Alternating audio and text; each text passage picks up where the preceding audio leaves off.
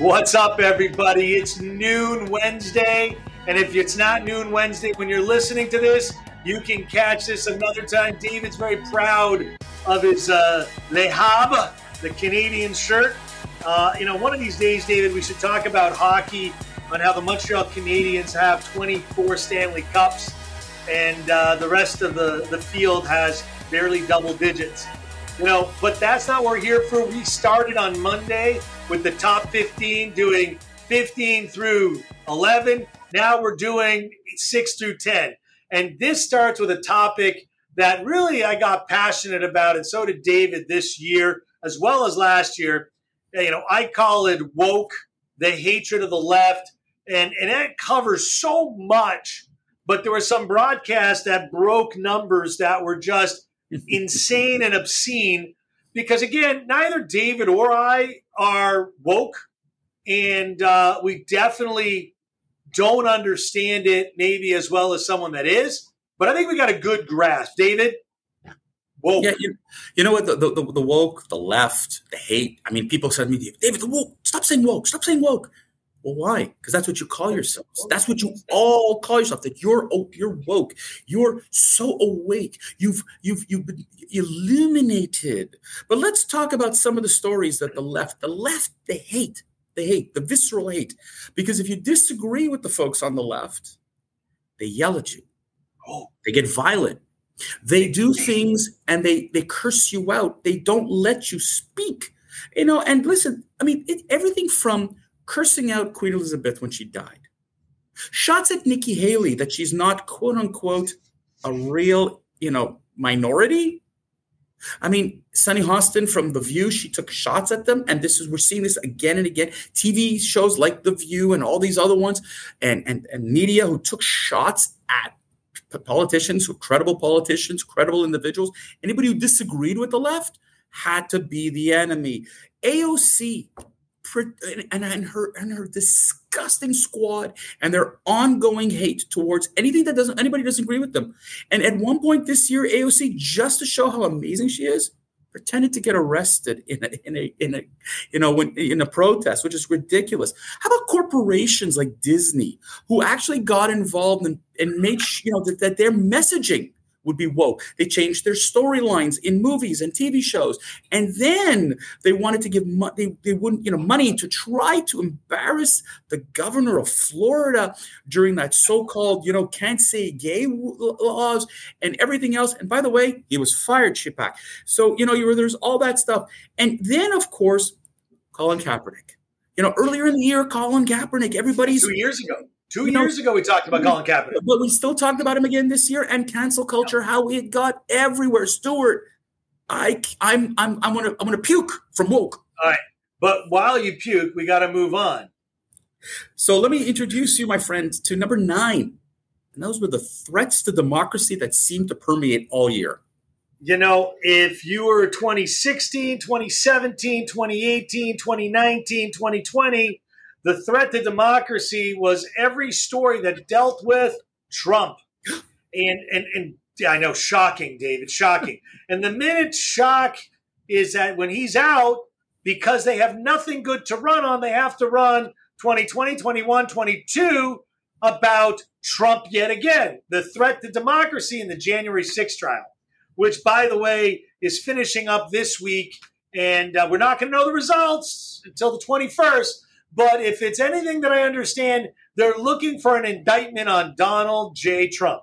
And you know what? If they dare to indict Donald J. Trump, you know what? I think Hillary Clinton is under the statutory limitations of getting her ass fried. So you know what? I challenge those left wing nutcases to go forward with it. I really do. Because the only threat to democracy are those that are trying to silence the other side. You know, we brought, talked about Walter Cronkite. And I bring up this guy because every time I listen to the news, I hear this goodbye that Walter Cronkite used to give for almost 40 years online, right? On the networks. And he always said that everyone needs both sides of the story to understand and report it. And the left has fought vigilantly to silence the other side. You know, Elon Musk bought Twitter I am praying that some other ballsy guy buys Comcast Universal because I would love to see that happen, David. Again, but, the, but the threat, but the threat is also, but the threat is also on the propaganda side. Look at the propaganda. Yeah, that's why the, news. Steering. No, it's not just the news story. I just wanted to touch on it a little bit because we have the top five still later yeah, in the week. David, all right, all right, I'm going to introduce you. David, number eight, President Biden's foreign policy or lack thereof. Lack thereof. Yeah, absolutely. And you know what, folks? What we saw this year in 2022 is how the world views Joe Biden. If you recall the Afghanistan withdrawal at the beginning of this year, and you know the embarrassment behind it, and the deaths and the loss of life and what have you, was embarrassing. And the Biden administration just sat there, you know, and said, "Don't blame me.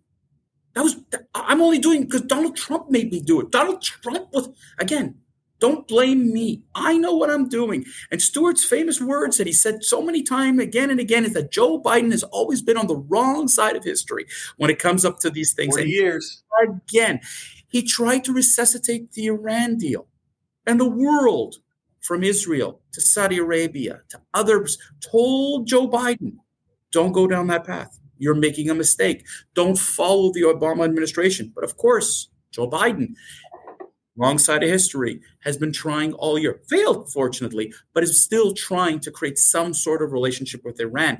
And then my favorite story of this part, of the year, and I mean, there are so many more of these type of. Don't go there yet. Don't, don't so, go there yet.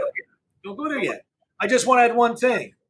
I challenge anybody that's listened to this broadcast prior to December 2022.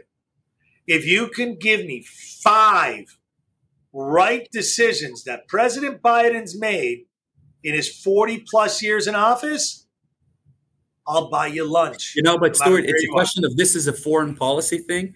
And I think that the best had to be is how President Biden begged, begged autocrats for oil. And when he went into Saudi Arabia and fist pumped, loved it, fist pumped you know, he wasn't gonna, he was going to teach Saudi Arabia a lesson. And he walked out of there with his tail between his legs. And then he runs to Venezuela to ask for oil. Joe Biden, ladies and gentlemen, is a foreign policy failure, Stewart. And I don't know if you have anything you want to add to this, but frankly, Joe Biden has put the United States so far behind the eight ball that China and Russia. And I know we're going to talk about Russia and Ukraine as part of our top five, but that's another example of failing foreign policy, not reading the tea leaves, not understanding, letting an ally falter. Joe Biden in a in a in a bar brawl in a dark alley fight is your worst enemy. Yep. But David, now we're going to a good one. You love it. Let's this. move on to number seven, and I think we could talk a little bit more about this one. Stuart, talk to us about the midterm elections. The red wave that the Democrats said that the Republicans were saying was going to happen. I want you to pay attention to that, guys. The Republicans never said there was a red wave. They quoted the left as saying that there's going to be a red wave, and the Republicans went along with it. But you want to know something? The purse strings now are controlled by the Republicans. Yep. There are more states that are Republican governors. There are more small towns that are Republican mayors. And there are more Republican judges than ever before in history. The minority of the midterms lies in California, Illinois, and New York, which represents about 70% of the Democratic vote. The rest of the country is a red wave. You know, and, and that's the big problem. You know, I believe that Republicans fell short. I believe Donald Trump jumped into an election and shifted the, the, the noise and caused some problems for the Republicans in this stand. And it is my opinion that, again, I think that Donald Trump should be an advisor to the Republican Party, should be a stand in for the Republican Party but shouldn't represent the Republican Party, even though that he's the clear Republican majority, right? But you, and, know, you know, it's good. You know what? It went further than that, though, right? I mean, talk about how Florida 20 years ago, and we talked about you being a Chad guy. and how Florida almost ruined an entire national election, flipped it, became a model of how an election should be run, Stuart. And look what ended up happening. How long did we wait for Arizona? How long did we wait for results? And still waiting for results. And a stupid and, runoff in Georgia. And irony is, just so you know, if that was any other country waiting for results of an election, that would be called an unjust, unfair election. It's amazing how United States wants to force every country to a higher standard than itself is willing to keep. Remember, United States is a republic.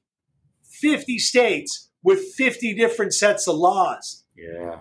What a mess. I got to tell you, and this is what we, all of us in Canada, the rest of the world, we were scratching our heads going, what is wrong with the US of joke A? And this is proof positive, Stuart, that the United States of America, that election, this midterm, that people really still can't understand how this works. You know, it's an embarrassment. And the whole, and even, even the campaigning that the left and the, the, Democrats believe that the only only policy that people cared about was abortion, and the right, the conservatives, the GOP, believed that the only thing that people wanted to talk about was inflation and recession. And the crazy thing is that no one listened to the electorate, no one listened to the voters, and the the the, the, the although the, there were more red, you know, you know, there was more red, if you will, than than in, than blue in a lot of places the voting patterns you saw in a lot of places, especially in urban markets, what an embarrassment. It is divided right down the David, middle. I'm going to roll you over and give number six for the end of this episode. Roe v. Wade. Speaking of an election campaign, you know, ladies and gentlemen, for those of you, and and and you know, we don't understand outside of the United States, and I'm not willing to bet you Americans don't understand the judicial system of how it worked. But Roe v. Wade, Roe v. Wade was struck down because one law, one legislation was brought in front of the Supreme Court, and it had to strike down Roe v. Wade. And what it became was the most politicized topic in the United States. It completely divided a country with a complete misunderstanding. First, it decided that anybody who's on the left is pro abortion, everybody on the right is anti abortion. Nope. First, they said that the Supreme Court, the conservative Supreme Courts, all five of them were anti abortion. Nope. You know, all four on the left were, were pro life. Nope. Okay. Anybody who spoke against abortion, pro or con, was a was a. I mean, it was unbelievably misunderstood. And then Joe Biden had the chutzpah to go to tell uh, the voters, if you vote for me, I'll codify Roe v. Wade. Yep. He had the chance to do something before and wanted to use this as a campaign tactic. Disgusting. Like giving free money away?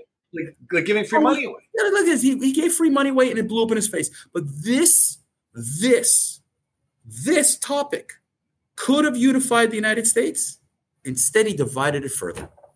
Yep. David, it has been a pleasure this year going over only, again, now we've gone through the top 10 of the top No, the bottom 10. We have now the top the bottom, bottom, my apologies. The bottom 10 of the top 15. And I got to tell you, you know, in reflecting this last year, uh, like we did the year before, because this is now our second year in review, there are so many other stories that are on the rant. And while you're on your your winter break if you have one. Download a podcast. Some of them are really interesting, some of them are really stupid and silly. And you can hear me say a lot of potty words, and David and I get into it. In fact, David gets into some of our listeners every once in a while and roast someone like our good friend uh, Aura. Yeah, yeah, yeah, Invoking the aura.